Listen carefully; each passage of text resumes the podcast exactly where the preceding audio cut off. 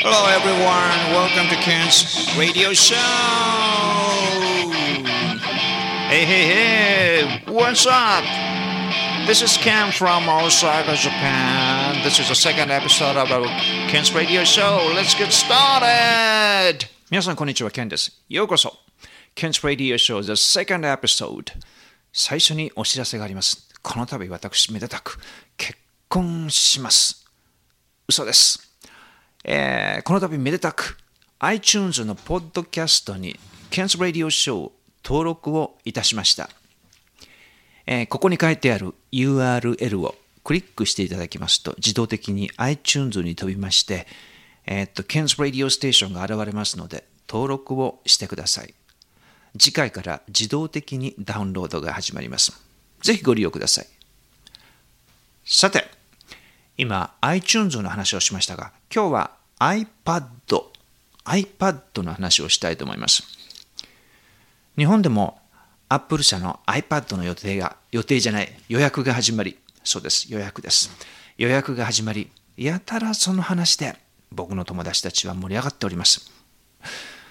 でもなんでこんなにみんなね大騒ぎするんでしょうねたかが iPad に。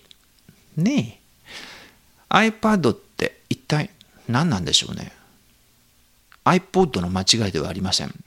iPod そして iPhone その次に出たのがその次に出るのが iPad なんですね。えー、っとねネットとかでね調べれます。調べてみました。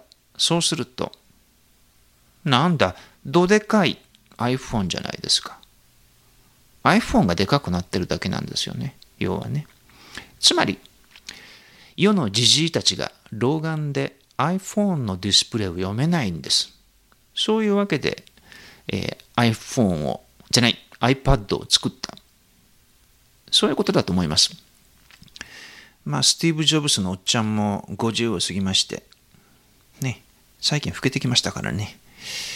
でもちょっと痩せてますよね。大丈夫でしょうか、えっと、僕もおっさんなんですけどね実は。でもねいくらねおっさんの僕でもねプライドがあります。あんなどでかいもんね耳にくっつけてね電話なんかするなんてね恥ずかしくてできません。自尊心がありますから。本当に。そんなことする人いるわけないですけどね。でもね僕はねはっきり言ってね iPad なんかよりもね愛人が欲しいです。というわけで僕は僕はやって、えー僕はすいません。ねあのねアクセントがね標準語が難しいですね。僕ははい。いくらおっさんの僕でもプライドがあります。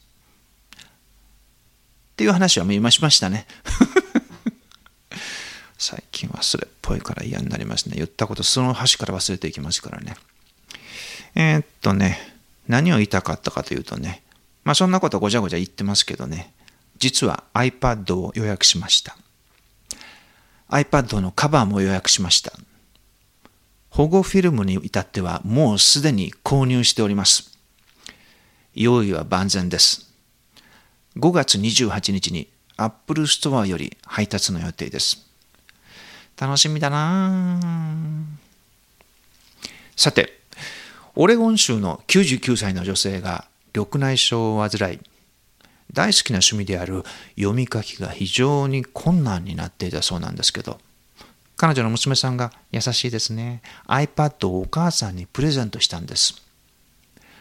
読めるサイズにまで文字を拡大できる iPad の機能を使って iPad でお母さんは本を読んでるそうです。99歳なんです。ディスプレイの明るさも上げることができてさらに読みやすく読みやすくして、えー読んでるらしいです。そしてこれまで一度もコンピューターを所有した経験がないにもかかわらず今では iPad を使って詩を書いているという本当にね素晴らしい素敵な話です。ね日本もこれからね、えーだバンバンねじじいばばばっかりになっていきますからね、えー老人に優しい iPad は、えー日本でもきっとヒットするんではないでしょうか。この老人に優しい iPad お値段は4万8800円よりお近くの Apple Store またはそこらの店で勝手にご購入ください。ケンでした。さようなら。